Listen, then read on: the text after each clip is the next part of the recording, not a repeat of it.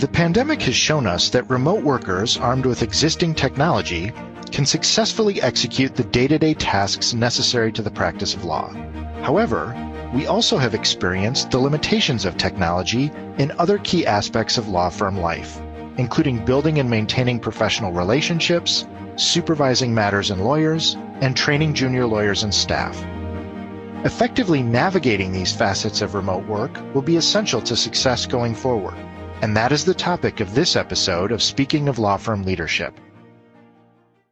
I'm Joe Peach, Senior Counsel in Law Firm Management Services at ALAS, and with me again today is James Goodnow. James is the President and CEO of Fennemore Craig PC. In addition to his law practice and firm management responsibilities, James is known for his thought leadership at the intersection of law and business.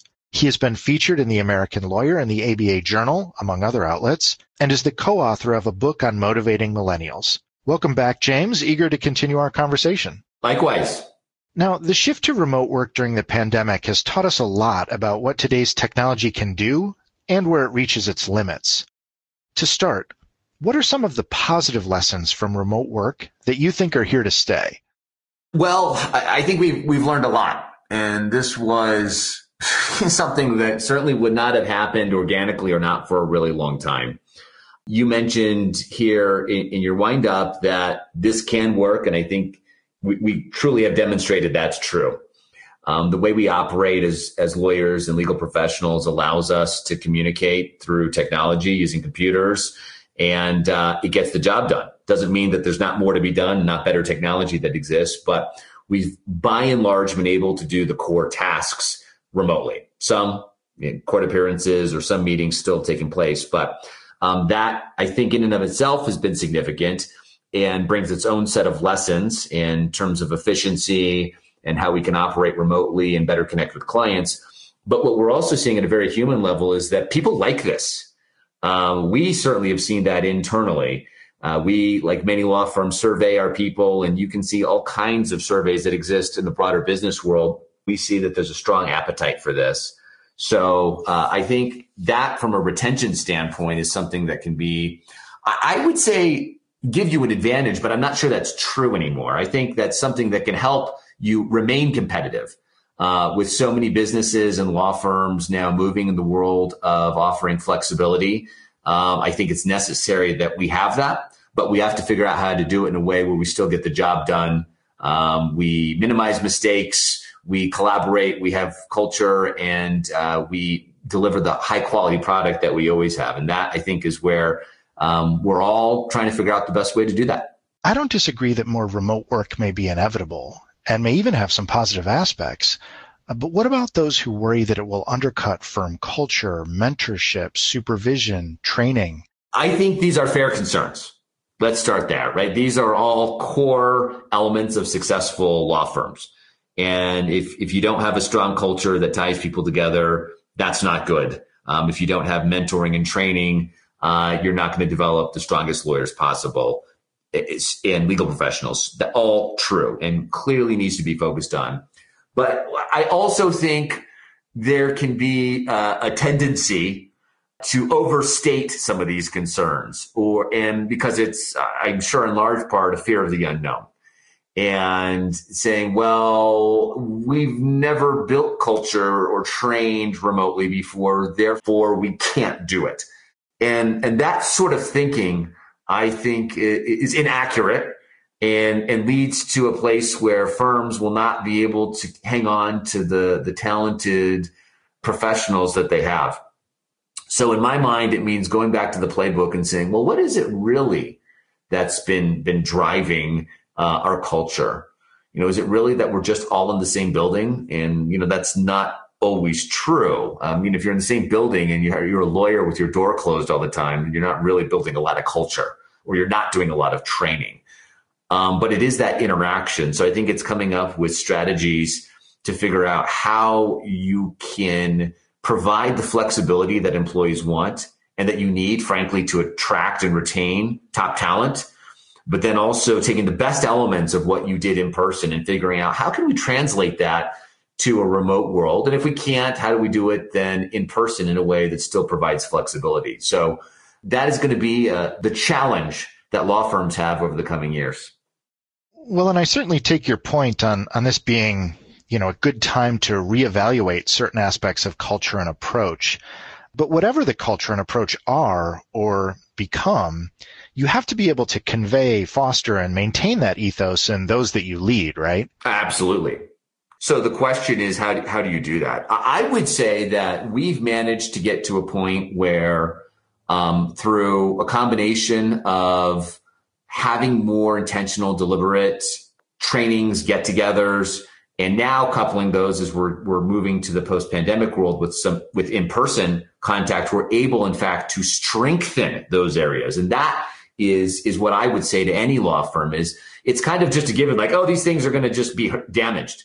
I don't think that's true. I think if you do it right, you can strengthen it. So for us, we're now having way more all hands meetings than we ever did, and we're doing it by Zoom we're able to get our partners together more regularly, more often. And for if we have an, an issue to discuss, people can get together very quickly as opposed to having to schedule an in-person meeting and order a bunch of foods to get people together. And then schedules might prevent that from happening. Um, and we've been able to increase communication and contact with our staff members and associates. So we've never had more of that, which I think has been a great thing for the firm. And, and now as we kind of look to the future here in the third and fourth quarter of this year, we're starting to see things like our firm retreat on the horizon. So I think we're not going to stop doing this more frequent and regular communication with our employees and lawyers. And we're going to couple that with the best of what we saw before. So that in my mind is, is where the future is going and how, at least for us, we're going to maintain that ethos and um, build culture you've identified and explained some examples from your firm, but let's talk now about what you think leaders generally should be focused on in this regard. So, if we start with the basic proposition that we need to have connections, and that a lot of those connections in the pre pandemic world were coming haphazardly or informally. You're walking down the hall and you see someone and, and you start chatting about life, and then you talk about a case, and that is a way you could foster that. Or you do the office pop in when you think of something and you just uh, go talk to them in the office. So the question is, with those sorts of interactions not being there as often, how do you replicate those?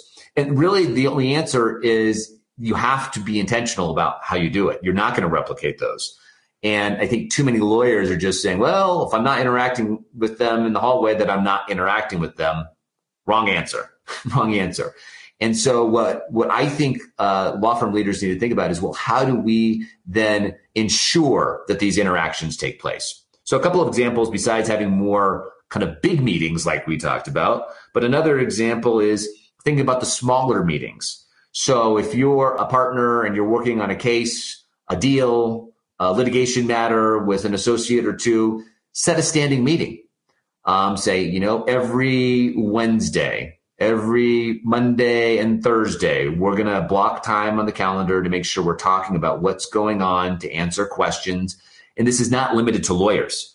I know with my legal administrative assistant, we speak every morning by phone or by Zoom to make sure we're saying, what are we working on today? How are we getting the job done? Do we have any questions? Every single day. And I know that I will, I guess I would say I would surmise that that's not happening across the industry as much as it should be. And that was kind of something that used to happen informally. I'd come into the office and I would see my legal admin, we'd chat about it, but it wasn't a standing meeting. So now that needs to go on the calendar to make sure that it happens.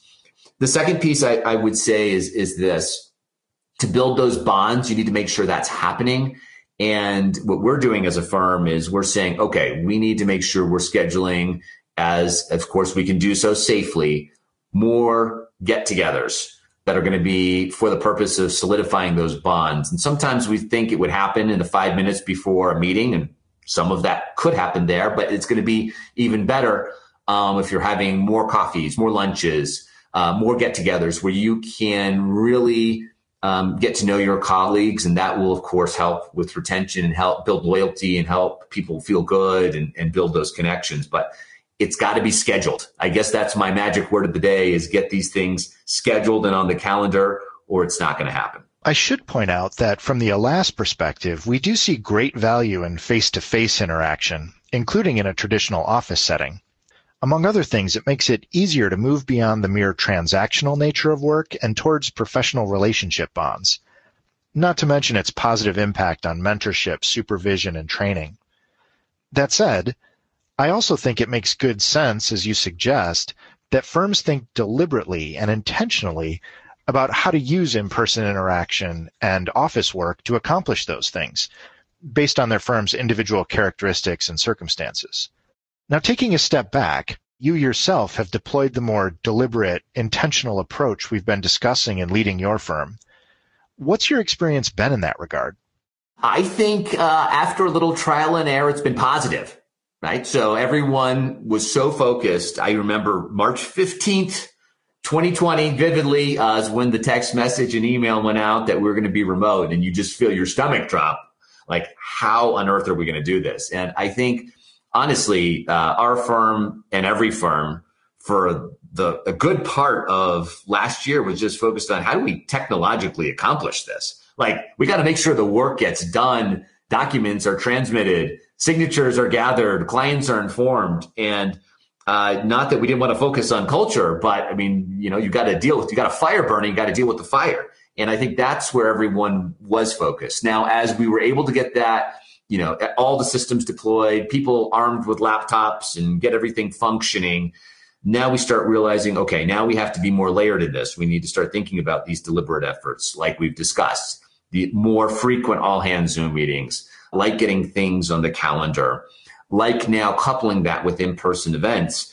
And I think it's, I think it's been successful. Not to say that we don't have a lot of room for improvement here, but we continue to get feedback that people are appreciating the transparency, appreciating the communication. Um, we've also another strategy we've deployed is we use a lot more video messages. So it used to be if a message needs to come out from the management committee or if I have to send one out, you know, I just type out an email and people get you know, hundreds of emails a day and it can get lost in the shuffle. But now we actually have videos that we send out um, to have core messages and that may be coupled with writings as well. But again, it gives people more interaction. So I think the increased level of communication has actually helped us with a, a, lot of the culture. And I think as we move forward with technology and on the training side, we're seeing it's working. Uh, we have, as we're rolling out a remote working long term plan, we do have in it that we'd like to see associates that are junior on site more, new employees on site more, because I do think there's just some critical training that takes place on site. And then as people get that fundamental skill set, uh, then I think you can have more flexibility. So I think it's coupling technology and increased communication with finding the appropriate places for the in-person physical presence to maximize um, the benefits of supervision and training.